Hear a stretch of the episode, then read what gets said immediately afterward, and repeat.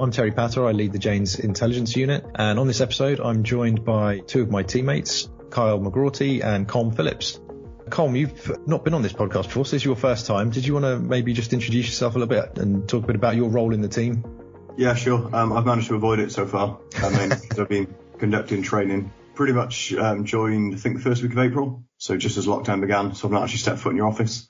Um, pretty much just been um, putting together virtual training courses and, and running those, much like everyone else, I'm sure, who's running OSINT at the moment. Um, so just bringing it online, which has its pros and cons, but, um, well... I was handed over the baton of the OSINT Airlines as well. So, and that, yeah, that's pretty it's, it's worth mentioning that actually, because I don't think we've we've mentioned that at all on the podcast. But for people who are listening and don't know, we have a regular newsletter we send out called OSINT Airlines, which um, currently I think it goes to about ten thousand subscribers. So yeah, if you're interested, it's a it's a free newsletter that uh, Janes offers. Um, you should be able to find details on our website and do sign up, because what what kind of stuff do you would you put into that, column normally?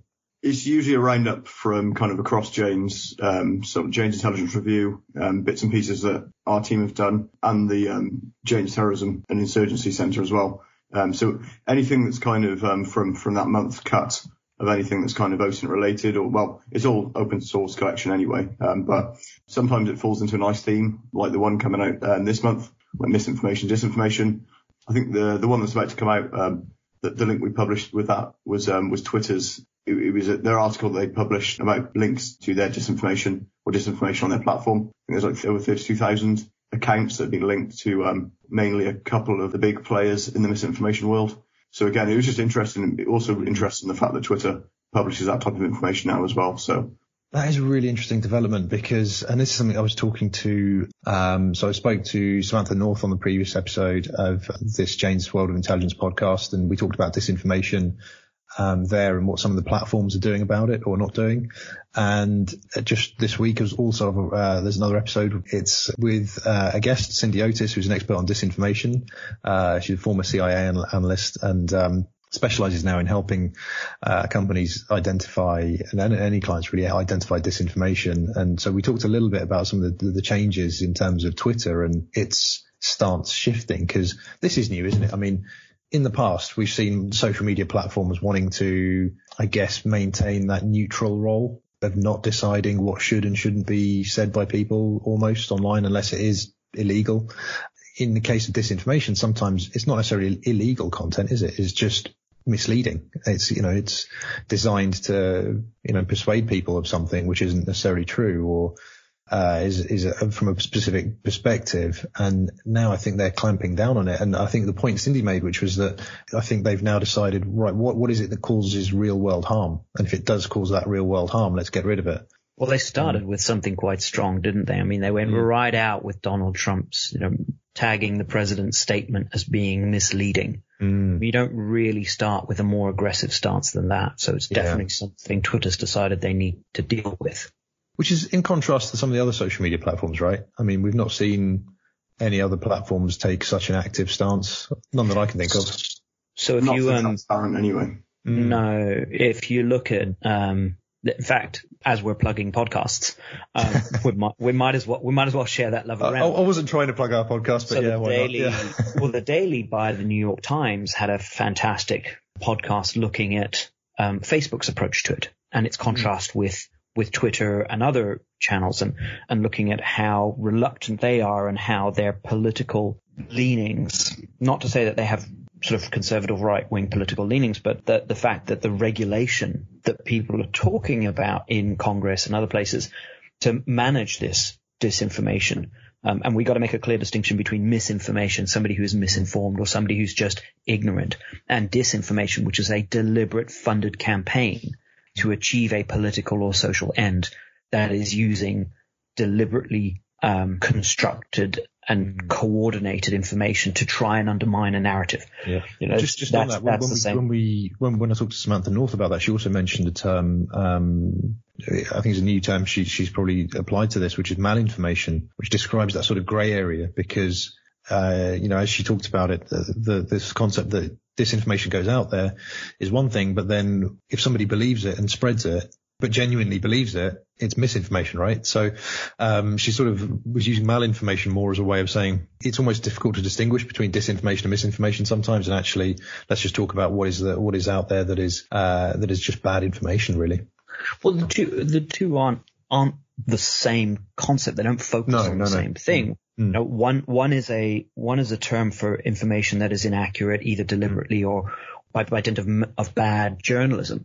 The other is a deliberate campaign. If you go back to Soviet doctrine around information confrontation, the idea that they would confront every single piece of information that the West put out because they thought it was propaganda, and they would try to counteract that with an alternative truth, which sounds a lot like fake news and alternative facts. Um, that's where it builds from. There's a doctrine for it. There's a way to set this out. There's different playbooks for it. There's different structures. There's organizations that are funded to do this.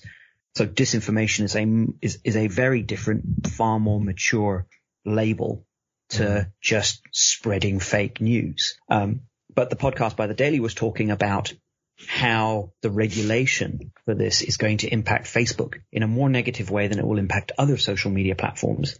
And so Facebook's approach to it has been to be more pro-Republican in how they approach this, because it's the only way they see themselves getting off lightly comparatively to other forms of legislation. And the other podcast I think is really worth mentioning is the War College podcast about fake journalists as the latest mm. bit in, in a disinformation twist. So this has, been, this has been an interesting case study. Yeah. And, you know, it's something I think we'd seen a bit of in the past in terms of people identifying fake journalists who looked genuine and were putting out information on behalf of, a, uh, I think in that case, a state level actor. Do you want to run us through the details of this? Because this yeah. is an interesting, an interesting uh, episode that you, you, you've uh, described here. So it's an interview with, with Marc Owen Jones, um, who is a professor at the Middle East Studies and, and Digital Humanities at um, Hamad bin Khalifa University.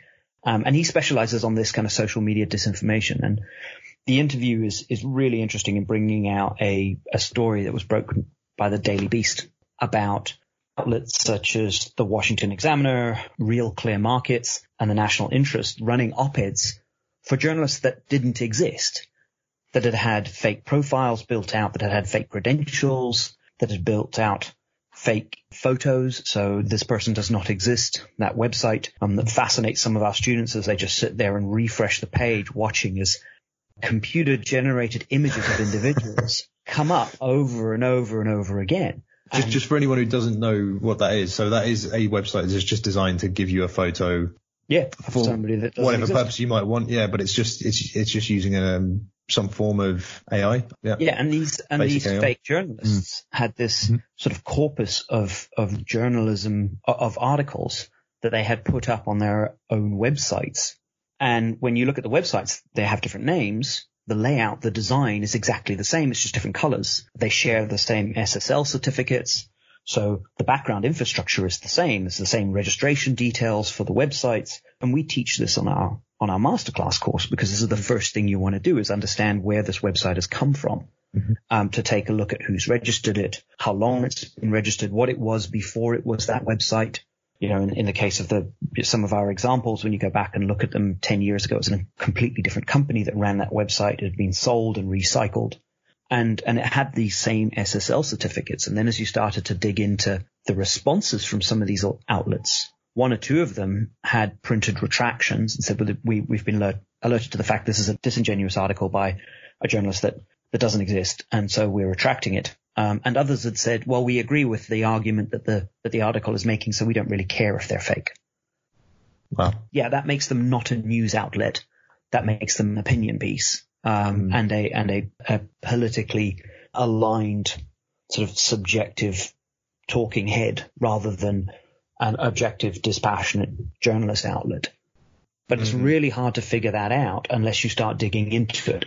So really, I urge people to go and listen to that War College podcast for exactly that reason. Interesting. Yeah, definitely one to check out. Um, I'm sure there's more out there about this type of activity because uh, I know certainly in the past we've seen examples of that. And um, I don't know if it's just symptomatic of a, a day and age where outlets want as much content as possible, and they're perhaps not vetting the credentials of the people producing content for them, which, you know, is, is basic source verification, or it's basic verification things that you you would do, or that we would do in the world of, you know, open source intelligence. But maybe those lessons aren't being strictly applied by some outlets. But like you said, again, part, if it plays into their agenda and they've got an agenda, then, you know, that's um, exactly. They know the writing's on the wall. The whole nature of journalism is changing. We've seen it change within Janes from, from books and magazines and annual publications to data that's delivered online, that's dynamic, that is up to date in a different way, that's bulk data that we provide to, to clients. And that changes how we start to do our own open source intelligence. And so some of that's been incorporated into the masterclass in order to give the basic understanding and some basic skills around scraping websites and extracting large amounts mm. of information, particularly if it's in tables, because increasingly our clients don't want a qualitative assessment about something. Mm. They want the raw data because they want it at scale. And that's one of the most difficult things to do. And these organizations know that the commercial realities mean that they can't afford to pay people for, for articles. And the only way that these journalists, you know, or, or opinion authors get recognition is by giving away free content. And it's something that social sciences and the blob mm. in the States is, is well aware of, because you look at pretty much any public policy or national security think tank, and they're publishing a tremendous amount. And a lot of that is free content, mm-hmm. or at least they haven't paid the authors for it, right? Because the recognition mm. is what generates more opportunities mm. for the author. Mm-hmm. So it's not until they get really well known that they actually start getting paid for their work. Sure. But I mean, that's not to say that some of that content isn't useful. You know, oh, no. you know some of it's fantastic, but yes. Um, but yeah, you're right in the sense that um, there's there's got to be some basic verification done around information. And, and I think it's incumbent upon not just the people publishing it, but the people consuming it.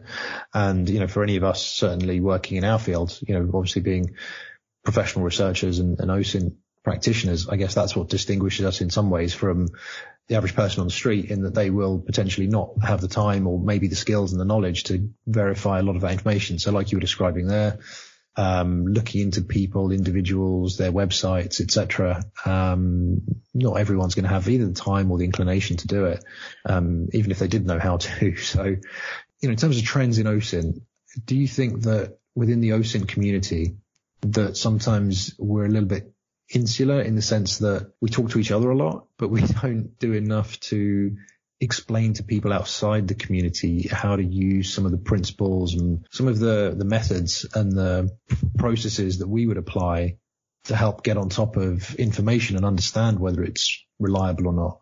Well, what's the um, what's the quote? Everybody's entitled to an opinion, but you're not entitled to the wrong facts. The, the I think the fundamental problem is that the The motivation, that the incentives for producing content online are not aligned with verification and validation. The New York Times is not going to pay me more to make sure that every sentence is correct. They're going to pay me for content if I'm well known enough to be worth charging, or to be to be worth paying for that content. And the more content I produce, the more I likely I am to get paid, or the more I get paid. Yeah, with news outlets and, and uh, you know, with professional journalism, uh, sort of, th- there are software tools and things like that they have, and they have processes that they use to prevent things like plagiarism and, yes. and to do some basic fact checking, I guess. But there is always, there are always things that do slip through, and, you know, th- th- there's there's going to be an extent to which they rely on their contributors being reliable and, and actually writing, you know, stuff which is true and isn't. Yeah. Made up or false or whatever. Yeah. And that's the very insidious part about the disinformation and misinformation is, um, you know, outside of a very small circle of human beings, most people agree that we went to the moon. There was a moon landing. Nobody really disagrees with that outside of a small circle of conspiracy theorists. Uh, um, I, I, think, I, I think you're breaking some news to Colm here. um, He's but, looking surprised. But that's not the argument. So that that's not where the argument is focused for disinformation campaigns. The argument is focused on other aspects of it. So it's the twisting of, of truths that we can agree on in order to support an argument that is disingenuous. That's the difficult, and it's really hard, even if you can do the verification of websites, even if you can validate where information has come from, even if you can be confident of the statistics. actually outside of websites like First Draft or Snopes or other fact-checking websites, most people don't spend their day looking at something and going, I don't think that sounds right, and so I'm going to go and check it. And what disinformation campaigns rely on is the overwhelming cost of trying to do that. If I spent my day doing that for everything I read, I wouldn't get through five percent, ten percent of what I read in a day. Mm. I just don't have the time. And it means that you now only rely on things that feel true as opposed to things that are true. And so, you know, I mentioned the New York Times. I am a big fan of the New York Times, one of the few things I actually subscribe to and pay for. But I think their journalistic processes are so good that I can rely on it. I don't read Breitbart News. I don't agree with it, but that's not the reason I don't read it. I don't read it because I don't think there's any journalistic integrity at all. Doesn't matter whether I agree with their discussions or their arguments or their opinions. Mm. Some, I don't think so. It's not all lack of knowledge or verification. I think some of them know full well they've done it. And it oh, absolutely. Make, it doesn't make a better story. So r- yeah. run that because it actually sounds better. But do you think that's also this what's happening with people consuming that content? Like what you mentioned there, Com, in terms of people are putting it out there and they know that it's not right, but it agrees with what they think, so they, they just put it out anyway. But is it the same for people reading stuff where they look at it and they think that there's probably a voice in their head that says, this isn't right. This might not be right, but it agrees. I'm still going to read it. Yeah. yeah, I'm still going to believe it. I'm still going to share it online. But I mean, then, you know, go ahead, what's the problem with, I was just going to say online as well. Mm. Who cares if it's true or not if it gets me more likes and more. Well, that's, I'm not saying that's, that's me. Exactly. Yeah, no, well, it's true. If yeah. that gets more, if that generates more traffic yeah. to my plat, my, my account, or mm. that's going to push me up whatever rankings for whatever platform, mm-hmm. do I care? Probably not.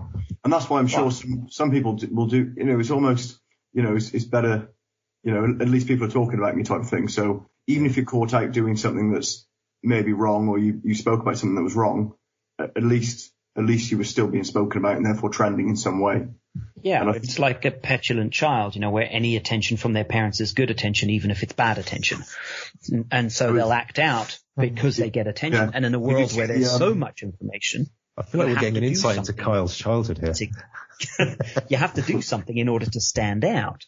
Um, I heard a wonderful quote that goes, there's a certain satisfaction in impotent outrage. Like, you know, you can't do anything about it, but you identify with a group of individuals who feel outrage, and that somehow assuages the fact that you can't do anything about it.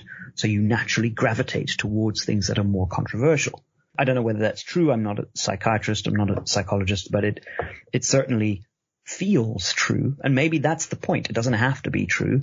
Um, maybe I've succumbed to that fake news because it feels to me like it's true. There's also just a lot of really weird stuff that happens online, and I have a feeling, and I don't know whether you guys feel the same way. Well, well where is this going? That it's so. So bear with me a moment. So I, I, I have a, I have a, um, an embryonic idea about culture on social media sites. So four chan has its own culture. The individuals that spend time on four chan think in a particular way, interact in a particular way, and so that is a particular type of culture. The culture on Twitter is a, is a little bit different. I mean, it's a lot different. You do get that pushback, that crowdsourcing. So if you are looking for something that you feel is isn't true, or you see something that doesn't look right, you can engage in the conversation about whether it is fake or not. And we've seen that happen on a regular basis on Twitter.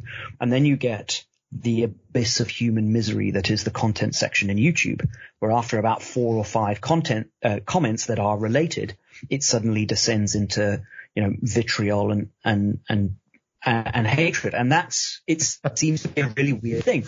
And I, th- I think it, I you think may you may see a real example. Backwards. Yeah, I mean you may see a real yeah, example when this video goes onto YouTube. ab- absolutely, and, and and so be it. Um, but. Mm. The really interesting th- thing for me is looking at the demographics of individuals that use YouTube. It is far more young male than it is balanced and reflective of the rest of the population. And I think that has something to do with the way conversations are held, the type of language that's used, the expectation that, well, I'm going to say something that is offensive, but it's okay because, you know, I'm talking to somebody like me. So the expectation that you have, I mean, Twitch is another example. Is it Twitch, the, the gaming social media site? No, that's another example of things that are full of obscenities and, and just ludicrous teenage conversations. And And in and amongst all of that, there are people actually getting hurt by these comments.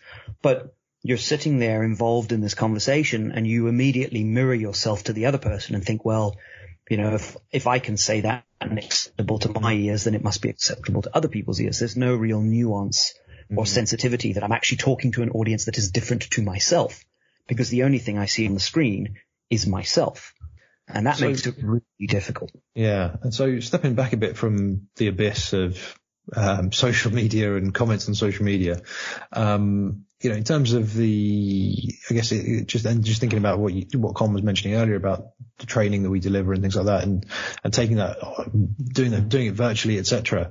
Um, as, as have you guys seen anything within the training that you've both been delivering, um, where people are asking more questions around verification, et cetera? Because I know certainly a few years ago, I remember when we were delivering open source intelligence training, it felt like you'd get to the session about verification of information and most people would be like, yeah, you know what, don't worry, that's, you know, we, we don't need to spend much time on it. We get it. It's a standard process. You know, it's, it's easy verifying information. You know, it's, it's fine. We, we know how to do it.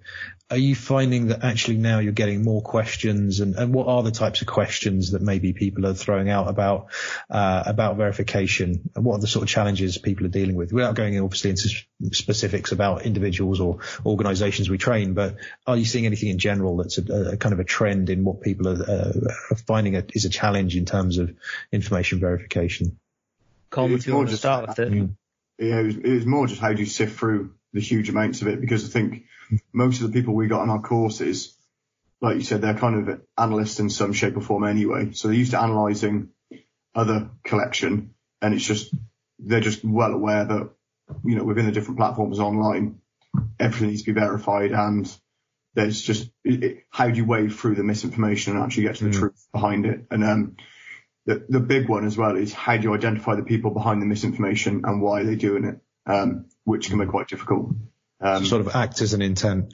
Yeah, yeah. yeah. So, you, you know, is there, is there theme, like basically their themes, um, mm. especially in the, in the U K, you know, this week, um, the chat about the Russian, you know, is you know, mm-hmm. considered kind of, um, so this is the, this is the, um, Parliamentary Committee report into Russian interference in yeah. last yes. election, isn't it? Yeah. Yeah. So, yeah, mm. I mean, there's, it's, it, in a, it's, it's good, th- it's a good thing in a certain way because it, more people are aware of it, but, um, it, yeah, it's just that, especially like I think like Brexit, coronavirus as well.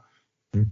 There's been so so much um, kind of misinformation or um, yeah um, malinformation, whatever whatever it is. It's just been there's just so much of it now, and people are losing you know people are losing friends, um, so that their networks are, are getting a lot smaller because people are sick of kind of even though they know that the person's not pushing it. It was that whole you know um, well a lot of people seem to hemorrhage friends. Uh, After the Brexit, you're either my friend or you're not my friend anymore, depending on which way you voted. Um, but again, people, especially in the U K, I think it's, I think it's kind of pushed, not necessarily verification, but awareness of misinformation. Um, yeah. So again, you know, how, how do we cut through that? Um, or, um, make, a lot of it is our, our team is now looking specifically at misinformation. So how do we go about How do we go about like, finding it? Um, where does it come from? That type of thing. Um, yeah, I think questions. Mm. No, I, I, I couldn't agree more. I think we um, so the way we've structured the masterclass is, is based around the intelligence cycle. And mm. as you start to go around the intelligence cycle, um, you know, direction, collection, processing, dissemination, the tasks get increasingly more complicated, and they require more maturity and they require more effort. And collection is the thing that takes eighty percent of the time that delivers you twenty percent of, of the task. Um, so the thing that, at least that I'm seeing in, in the conversations that I'm having is, um, Colm's right. It's, it's one about volume. There's so much information. How do you, um, collect that? How do you pre-process it? So how do you collate it in a way that you can start comparing a thousand comments on YouTube with a thousand comments on Twitter about the same subject? How do you start to break that down?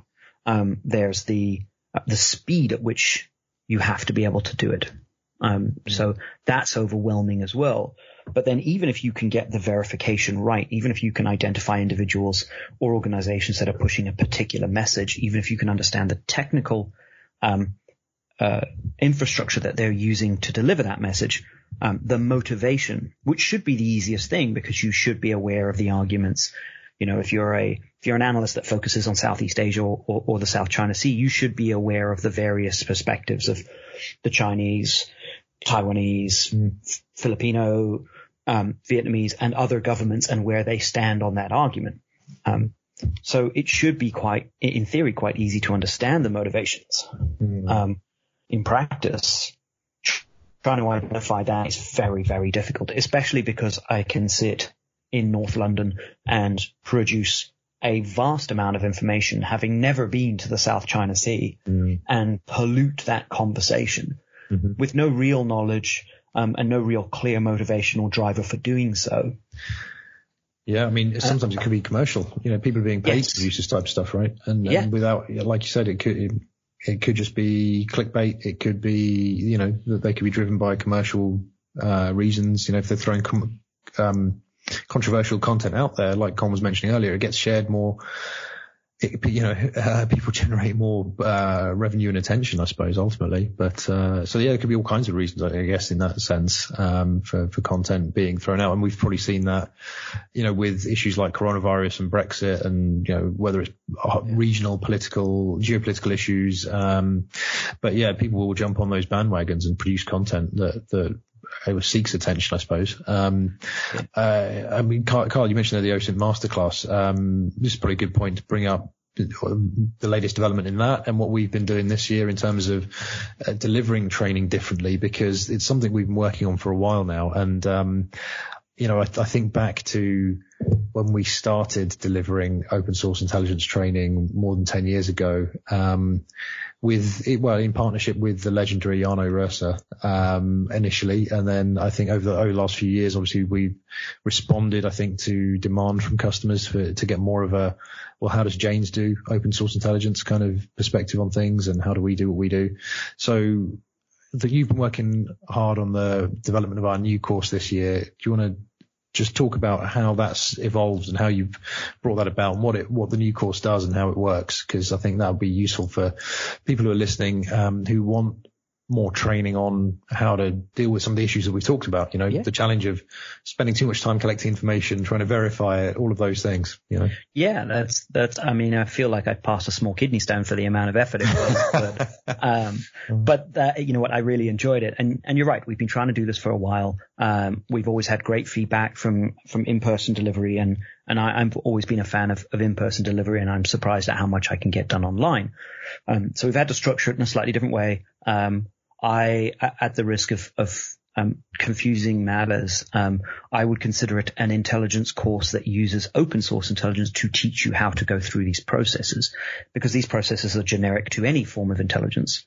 Um, we're just using open source intelligence as the method for collecting, collating, processing, and disseminating data. So it's it's a discipline in its own right. Um, So having said that, it begins with a little bit of theory around intelligence cycles and, and processes, and some of the tasks that are required, some of the individuals that are um, key to any kind of intelligence organization, sort of information requirements managers, R F I managers, stuff like that. Um, and, and in that sense, it's very much um, focused on an organization that has a, a remit to deliver intelligence of any kind, whether that's um, – a government organization, a defense industry organization, a subcontractor for, for government, um, a, a university, a think tank, things like that. Those are the sorts of individuals that would have to have these skills. And then we start to break down the, the most important bit, the security and the, and the safety aspect, because, um, for open source intelligence, the security tradecraft is fifty percent the technology and the equipment that you use. Um, there are technical solutions that help to mitigate Um, your exposure and, and obfuscate your activity. Um, and then the other fifty percent is tradecraft. And you have to be more diligent than you would be in probably other forms of tradecraft, because, um, because the risk of exposure is something that you don't really see any reflection of. So you don't know whether you've been compromised or not until it's too late. So we start with that, uh, move on to an understanding of where information lives online. Um, I, I quote the um, The Tao of Open Source Intelligence, which is an excellent book. Uh, it's an audio book if if anybody wants to spend some time listening to it. It's quite quick, um, and um, And I, I break that down because um, these are uh, they're common ideas about open source information or digital information, but trying to understand where you go to find different information. If you're looking for a conversation about current events, actually Twitter is a really good place for it. If you're looking for technical information around subjects you don't know much about, military satellite communications, for example, actually Wikipedia is not a bad place to start, because the technical experts that understand this have published stuff online and the technical terms don't really change. You know, it's not as contentious as if you're looking for, I don't know, um, a history of religious conflict in the Middle East on Wikipedia. Well, that's a really contentious page to be reading on Wikipedia. Um, it's edited on a regular basis by different individuals. There is a whole, in fact, there's a whole website dedicated to controversial pages on Wikipedia. Almost none of those are science or medical subjects. Mm. You know, that's, that's pretty much written by individuals who know what they're talking about. So it's a good place to start. It's also a really good place to start to find the sorts of information you need for Boolean searches and for your collection plan. Um, and then from there, we move on to kind of the automation, a little bit of, of automation. I was surprised at how much you can do with um, Microsoft Excel and Microsoft uh, Power B I, which are enterprise software. Most organizations in the world are going to have access to at least the first one, probably the second. Um, and Microsoft spent a lot of time trying to automate the integration between these different apps through Power Automate. And that gives you the ability to, to scrape information at a larger scale, to pre-process it so that when it gets to the human in the loop, they've got more time to do that analysis. We cover social media and different platforms. We've taken the, the decision to only cover platforms you don't need to log into, um, and only use tools that um, don't require a, a login. Um, less a Twitter account, because actually, you know, you can set one up and it's, and it's fairly low risk, and you can start to do that, uh, and look at Twitter in that way and, and collect information on that. And a Gmail account, which gives you a large amount of third party logins for things like Data World or, um, or other repositories of information. That's fairly low risk. Um, of course, both that platform and Google know that that's what you're logging into. But actually, it gives you the ability to manipulate data online. You can use things like Google Refine and things like that, Google Data Studio, um, and do quite a bit with it. And then as we move on from there, the more cognitive tasks, the the, the traditional intelligence aspects, like, you know, is your is your critical thinking something that you're aware of and practicing because it's a habit? Um, are you aware of your biases? Even though you can't really change your biases, are you aware of them? Um, and Terry, you had a, a, a conversation, a podcast, um, all about um, biases, both yeah, conscious and unconscious. One of my favorite discussions that we've had on the podcast, I think, with Martha Whitesmith, talking about uh, cognitive biases. And it's, but it's been an issue that's come up in a few. And like you said, yeah. it's, it's one of those things that I think for people who are, aren't aware of it, I think it makes such a big difference, not just in how they analyze the information they've got, but how they go about finding it. So, you know, um, and, and Colm, you'll have seen this as well, probably on some of the training you, you, you've delivered recently, where, you know, people will go out, you'll give them an exercise perhaps and search for information on something, and the keywords they select will be very much based around their own biases. Um, that's for me the first step of trying to overcome your own cognitive bias. I mean, I don't know, Colm, yeah. if you've, if you've got particular techniques you try and get people to use to get around that, but, Um, or well, is, it, is that is that something you're finding that people it's, it's harder to do when you're delivering training online as well rather than in classroom, because that is one of those challenges, because you've been doing it virtually. I know, Kyle, the course you're talking about is sort of more self-study uh, yes. in, the, in the approach we've taken to it. Yeah. But Colm, you've been delivering virtual sessions online, um, so slightly different, but uh, trying to still deal with that um, issue of, I think, um, uh, sort of bridging the gap while we can't get into necessarily into classroom so easily. But yeah, yeah I think it's, it's interesting because I, I think when you say bias, people get a bit offended. Um, mm-hmm. So yeah. obviously, um, but I, I talk just, I, I try and turn it more into a perspective thing. So when you're collecting, um, and again, sometimes it doesn't matter, it's, but it's good to be aware of both perspectives, um, because, you know, if, if we're looking for a terrorist, we're looking for a terrorist, therefore we'll get information written up about terrorists. But they don't, because they don't call themselves, they don't think themselves as terrorists, you know. And again, just, just knowing that is, um, opens up huge amounts of different information, um, whether that's on a search engine. And, and again, yeah, it's not just, it's for the whole piece, isn't it? But mainly for collection, but yeah, kind yeah. of what, what information do you want and from whose perspective? Um, That, get, that's um, exactly right. What I'm finding is the um, kind of, I don't know if it's even a thing, like investigation bias. Like, oh, I'm fin- I'm familiar with Facebook, or I have Facebook, therefore I'll look on Facebook, or I'll look on Twitter, rather than actually break down, you know, what is the demographic of that country's, you know, in terms of online, you know, going after going after a forty-something um, kind of managing director of a company is very different to like an eighteen-year-old drug dealer. And just because they'll say and do different things, but they'll they'll be in totally different parts of the internet, or they'll be knocking around different social media platforms. Yeah. Um, mm. So um, there's a digital geography to to yeah. the information online. Yeah. I mean, if you you know if you're doing research on the Second World War from Russia's perspective, you translate the Great Patriotic War into Russian, and you use the Cyrillic translation or the Russian translation for that. You don't look for World War Two even translated into Russian, because they don't talk about it in that way. Mm-hmm. The official name for it is the Great Patriotic War. Uh, and so that's the only way you're going to understand the Russian cyber geography, the demographics, the language, and the conversations that are being had there. And this is, you know, part of our course content. We don't spend too much time yeah. focused on the on the structured analytical techniques, because they're hard to do, they take time, but they normally require more than one person. Sure, but for but the things that you it helps. Being aware of your biases, definitely, yeah, for sure. It's a, even with a, having a structured approach to these things and using those techniques, there's no guarantee you can avoid the effects of, of biases, whether it's individually or collectively. Yeah. But with the space that's opened up a bit with the online course that you described there, um, Kyle, in terms of being self-study, and those kind of topics where it does take more time and effort, whether it's using some of those tools you mentioned like Excel, et cetera, to collect information in a more refined way, or whether it's sort of doing the, the analysis or thinking more about analysis. Is that one of the advantages of, I mean, I was, well, I asked that question knowing full well that for me, at least, I see it as an advantage. And I know I've gone through the content and I've, I found that you, you have more time to sort of mull over some of these issues and, and digest the information and take it on board, which you wouldn't necessarily do in a classroom, you know? Yeah. So, I mean, you and I took the decision early on that um, this would be a, a self-study course, an independent study course that's progressive in that it gets more complex as we go through, but also in the fact that we've, we've structured it around an established process. It reduces the cognitive burden and, and the load for learning more skills, and it contextualizes those skills.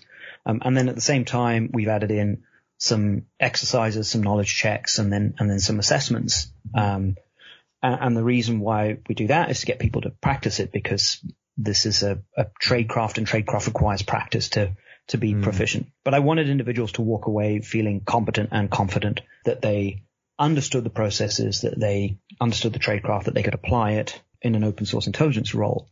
And they need to take time to explore that. So I think if you from start to finish, um, we've had a couple of people finish it, and it's taken them about forty hours to, to go through that. So it's a, a week long learning course, which is not too long, but mm. we've given, uh, we've structured it in a way that but allows it's... people six months to do it, because yeah. they can do little bits at a time. They can go back and forth mm. and, and they can refer to the content afterwards. And then at the end of it, you know, there's a little bit about report writing, feedback and evaluation, because that's probably the most underappreciated part of, yeah. of, of intelligence. You know, no feedback is good feedback. That's a terrible way to approach it. Um, but I asked, but that's what, we, that's what you normally get, right? And I asked one of our, our colleagues who really dislikes briefing. He's good at it, but he really just, he doesn't feel comfortable doing it, standing up in, in front of a group of people and having a conversation about what he knows and trying to get some response back. And he's recorded an audio lesson in the, the module that deals with the preparation for briefings um, and things like that. And one of the things he was saying was one of the, the most interesting briefings he'd ever been to was at the end of it, the briefer turned around and said to the audience, right, well, you know, you've, you've obviously asked me questions. Now I have questions for you. What did I fail to answer? What more do you need to know? Did this answer the questions that you came into the room with? Did this change your perspective? Because he's looking for feedback on his own assessments. That's very rare that you get an analyst that has the time, the self-awareness of their own analytical techniques and biases and, and shortcomings, and we all have them, to try and mitigate those by engaging with his customers. It's a fantastic relationship to have. It caught the entire audience off balance, and the senior individual in the room turned around and said, yes, well, actually, there's this. Um, mm. And that spawned another conversation. And when I was talking to him about it, um, that that's a really useful way to – to approach it. So we've put some case studies in as well And then there's an assignment at the end that that's optional, but gives people the, the ability to, or the opportunity to go through the process of responding to an R F I, refining it, building a plan, and then delivering a report that then gets assessed by, by members of the J I U. And then they get feedback um, that hopefully helps them feel like they're more capable in terms of their open source intelligence analysis and, and tradecraft. Mm, great. And so we've got this, obviously now this new self-study online OSINT masterclass, which is fantastic. Um, I've, I've gone through it and it, it's great. I feel like I shouldn't be, I don't know, should I be boosting your ego? I'm not sure. Um, no. Well, I mean, look, a lot of it, a lot of it's content Colm. from you. A, a lot of it's content from Colm. A lot of it's content that we've had before, but we've now, you know, I've had the time, the, the, the silver lining of, of the pandemic and the lockdown is I've had the time to structure it in a way that hopefully is useful for people. Um, but this isn't new stuff. This is just restructured stuff. It is but definitely it's, the best online OSINT self-study masterclass Janes has ever done. Well, it's the only one, yes. It's also there are more to, yeah, it's true. There are also more to come afterwards, which Terry, yeah. I think is where you were going with it, was, you know, what are we yeah, next? I think, so I think the, you know, for anyone who's interested, you can find out more information obviously about the masterclass on our website. Um, in, I think Kyle, Kyle, you described it in detail there, which is, which is really helpful. Um, you know, we, we've got that option now for people who wanted, and I think we've, we've had demand for it from a, for a while. Obviously that's been accelerated because of the pandemic, and this course would have been sort of ready to go much sooner, but we were waiting for a couple of things to fall into place this year, which they've done. And um, so we would have launched it regardless of, of the pandemic anyway. But as you said, you've had time to maybe spend a bit more focused uh, time and effort on it and, and, and really refine it before it's gone out. So that's been really helpful. I think for anyone who does the course, you know, obviously it's aimed at perhaps those who are starting out in open source intelligence or need a refresher, but it, it does take people, I think, not just through the basics. I think it actually takes people quite far into all the things they would need to do the role really well. And so, uh, you know, for anyone who's working in open source intelligence or just wants to apply those techniques to their work, uh, I think it's very comprehensive in that sense. But where I think people go next is that once they've done that course, if there are specific aspects they want to go into more detail on, things that are maybe just outside the scope of the course, that's where we're looking for feedback from people, I think, to help us determine which will be the next specialist courses that we develop, because that will be where we're, you know, the next sort of area that we're, we're going into, which will be to d- come up with a range of specialized open source intelligence courses, such as perhaps um, looking at uh, open source imagery and intelligence, you know, uh, what can we do with satellite imagery, et cetera. Geospatial intelligence, we've definitely seen some uh, demand for that, and how to, you know, use, you know, how to, how to actually make the data usable uh, for, for GeoInt. And, yeah. you know, I think that's an important part of, uh, of any sort of GeoInt process. So things like that, yeah, no, the, the, the, those are a couple of examples of areas we can go into. Intelligence analysis, you know, you mentioned there sort of yeah. dealing with cognitive biases and things. And I've often thought that intelligence analysis is a difficult thing to teach in a classroom. It takes a lot of time. It takes a lot of time to learn. People need time to practice it in between yes. training sessions. And, you know, unless you're able and, you're, and in an environment where you can spread out the training over a number of weeks, perhaps, Um, which we, you know, we can, we can certainly do in classroom sessions for customers where they need us to do that. But with the, with the online delivery mechanism, you know, I think it makes it much easier to, to delve into complex topics like that. And as I said before, give people time to go over the, that information and, and really figure out for themselves what it means and how they might apply it. Yeah. And, and, you know, as much as the first rule of open source intelligence is if you can't find out how to do something, Google how to do something, which, you know, at, at this stage, I mean, how did I, how did I figure out how to use Power B I? Actually, I was just playing around with Power B I and watched a YouTube video about it. You know, so for all my disparaging of the YouTube comment section, when it comes to instructional videos, there's no better place to learn than YouTube. You pick up pretty much anything you need to from there, um, because this is always a community of individuals interested in it, mm-hmm. um, which is really great when you're looking at things like weapons recognition. And that's the next task for me is going to be, well, how do I build uh, an open source intelligence, imagery intelligence course that takes advantage of things like Google Street View, that takes advantage of the fact that there's so much imagery and, and video footage out there, but that also starts to look at different, you know, using it in novel ways to build a richer picture, because so much of what we're getting now is, um, you know, if we we go back to the question about verification, we've almost skipped over the text part of it. People's attention spans are so short. Nobody's worried about the text in a you know, fifteen hundred word article from the Washington Post, as good as that may be. They want a three minute video um, that they can watch online on the commute to work or now while they're sitting around at home. And so they don't have the patience for it. That's harder to produce. It is harder to verify. It is harder to make it accurate. So there's a difficulty in producing that information. There's also a difficulty in trying to understand it. And now we're looking at, at how to do things like that. And, you know, vehicle recognition is something I want to build into an imagery course. Like, how do you, how do you tell the difference between a T seventy-two and a Challenger two? Mm-hmm. Like, you know, and unless you have grown up with them, so to speak, you don't mm. really know. They just look like a main battle tank. Um, yeah. And that's it. And, and so those are the sorts of courses we want to build out going, going forward. And they're very specific. Um, but that's, that's the point. There's a lot of specialist open source intelligence that we can do. Um, not so much on the cybersecurity or, or, or personnel investigations, although there's, there's that too, but more on the tasks that reflect the sort of things that Janes has done for the last mm. one hundred twenty something years. You know, that is a focus on military defense security subjects. Yeah, no, exactly. I think that's that's exactly right, and I think we'll we'll see as things develop what sort of feedback we get and what um, interest people have. So if, if people are interested in other types of courses, do get in touch with us. You know, we'd love to hear about it um, because that's obviously things we're we're planning to develop. So yeah, do let us know.